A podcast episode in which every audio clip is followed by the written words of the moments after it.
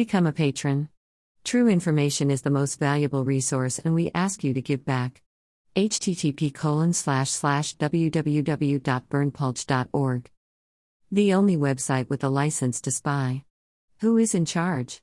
Angela Merkel or Bill Gates? In 1971, Klaus Schwab founded the European Management Forum, EMF, in Switzerland. The original aim of the organization was to familiarize European business leaders with American management methods that Schwab had learned at Harvard Business School in 1966 67. The start was promising. 444 managers from 31 countries attended the first event. The popularity continued in the years to come. There were also guests from Asia, Africa, and South America, so that Schwab renamed the EMF the World Economic Forum, WEF, and invited the now global management elite to a one week get together in the Swiss ski resort of Davos every January for years. The participants came in droves, many of them regularly. In the seclusion of the Swiss Alps, you were among your own kind, could exchange ideas, network, design crisis strategies, and give decisive impulses to the global economy.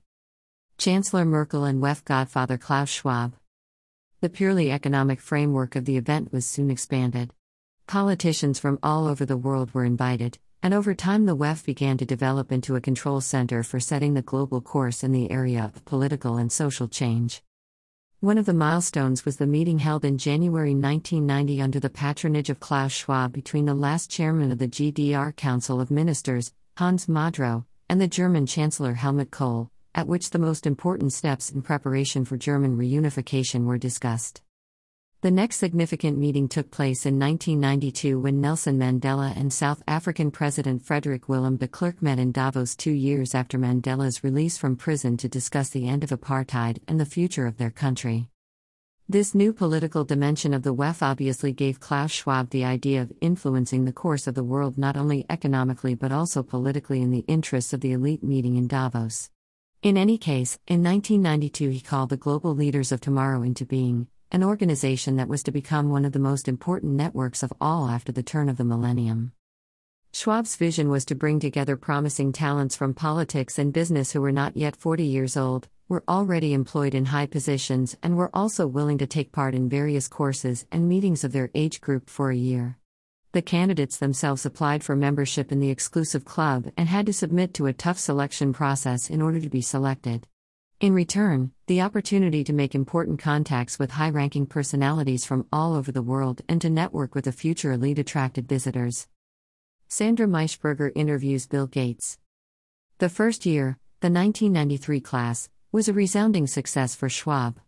Today's best known members of this class include Microsoft founder Bill Gates, World Bank boss and U.S. presidential advisor Larry Summer, and the later heads of government Angela Merkel, Nicolas Sarkozy, Tony Blair, Gordon Brown, Viktor Orban, and Jose Maria Aznar. Among the German participants are the FDP politicians Sabine Leutheusser and Wolfgang Kubicki, as well as the later CDU family minister Claudia Nolte. Numerous colorful names from business and politics also appear in the graduation lists of the following classes. The 1994 class included Benazir Bhutto, Pakistan's prime minister from 1988 to 1990 and from 1993 to 1996. The 1995 class included Steve Ballmer, CEO of Microsoft, and Jean Claude Juncker, who later became the head of the European Commission. In the classes from 1997 and 1998, there are numerous other prominent names, including the late FDP party chairman and ex minister Guido Westerwelle, and Amazon boss Jeff Bezos. In the second half of the 1990s, Klaus Schwab made some changes. From then on, the management team accepted not only candidates from business and politics, but also from other areas such as science, media, high nobility, entertainment, sport, and from internationally active NGOs. Some well known names among them were Hollywood star Jodie Foster, the economist Richard Werner, and the German TV presenter Sandra Maischberger. In 2005, the forum was given a new name. From now on, it was called Young Global Leaders and only recruited in the age group under 38, but with double the intensity. The Formula One greats Nico Rosberg and Michael Schumacher, the seven time Tour de France winner Lance Armstrong, and pop star Bono were brought on board, as well as the current Bundesbank president Jens Weidmann, Germany's current Minister of Health Jens Spahn, and France's current President Emmanuel Macron. In 2014, the former German Health and Foreign Minister, FDP Chairman and Vice Chancellor Philip Rösler was appointed managing director of the headquarters in Geneva, where he pulled the strings as Klaus Schwab's right hand man until 2017, before joining the major Chinese corporation HNA. The fact that Annalena Baerbock, who belongs to the class of 2020, is being systematically built up as a candidate for chancellor today shows, on the one hand, how great the influence of the young global leaders is, and on the other hand, how quickly the organization reacts to political changes today. The program has now lasted five years. So, if Baerbock actually made the leap to the chancellery, she would still spend three years in the WEF training. How well Klaus Schwab is able to respond to global trends and to use them for himself and his clientele was shown in 2012 when he created the Global Shapers in addition to the Global Young Leaders. This is a somewhat looser association of prospective future leaders who must be under 30 years of age and who are also prepared for their future role at the top of the world through regular training events organized by the WEF. The founding of this organization was initiated by the events of the Arab Spring in 2011, the protests of which were largely carried out by very young people and which made the world aware that half of the world's population is now under 25 and that the African population, even 70%, consists of under 30 year olds. For the Davos elite, it was clear at the time this demographic change and its consequences represent a challenge to which one has to react and which has to be met tactically and strategically. That is exactly what Klaus Schwab did with the Global Shapers. The organization now includes a huge network of around 10,000 young people around the world and is anchored in 428 cities in 148 countries. Many political observers have wondered why Klaus Schwab, who was unknown to the majority of people until then, stepped into the public spotlight in a provocative way in 2020. With his commitment to the Great Reset and the book of the same name, which has since become an international bestseller, he revealed to the world that, in his eyes, the corona crisis offers a window of opportunity to reshape the world from scratch. The fact that Schwab's approach was by no means rash becomes clear when you look at who exactly should carry out this reset.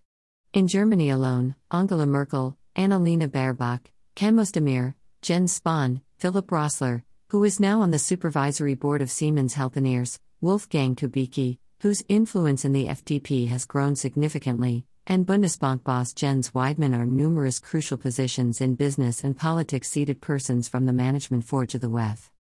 If you then consider that the WEF supervisory board includes people like Larry Fink, whose company BlackRock manages $9 trillion in assets, or Kristalina Georgieva, the head of the IMF and thus the most powerful global financial organization, then you know, the Great Reset will continue to be promoted with all his might, and Klaus Schwab will continue to play his role in the future, as the background puller and great eminence of the global elite. The Godfather Klaus Schwab was born in Ravensburg in 1938 and is a child of Adolf Hitler's Germany, a police state regime that focuses on fear and violence, on brainwashing and control, on propaganda and lies, on industrialism and eugenics, on dehumanization and disinfection, on a cold and a megalomaniac vision of a new order that was to last a thousand years. Schwab seems to have dedicated his life to reinventing this nightmare and trying to make it a reality not only for Germany but for the whole world. Worse still, as his own words repeatedly confirm, his technocratic fascist vision is also a twisted transhumanist vision that wants to fuse people with machines and strange hybrid mixtures of digital and analog life that infect our bodies with smart dust and where the police will apparently be able to read our brains. And, as we shall see, he and his accomplices are using the COVID 19 crisis to circumvent democratic accountability, bypassing the opposition, speeding up their agenda, and serving the rest of humanity against our will in what he calls what he calls it to impose great reset. Of course, Schwab is not a Nazi in the classical sense, because he is neither a nationalist nor an anti Semite, as evidenced by the $1 million Dan David Prize awarded to him by Israel in 2004. But the fascism of the 21st century has found various political forms with which it can continue its core project of reshaping humanity with blatantly authoritarian means in accordance with capitalism. This new fascism is being promoted today under the guise of global governance, biosecurity, the new normal, the New Deal for nature, and the Fourth Industrial Revolution. Schwab, the 80 year old founder and executive chairman of the World Economic Forum, sits at the center of this matrix like a spider in a giant web. The original fascist project in Italy and Germany was about a fusion of state and economy. While communism provides for the government to take over business and industry, which, in theory, dash acts in the interests of the people, fascism was about using the state to protect and promote the interests of the wealthy elite. Email address. Subscribe. Submit a form.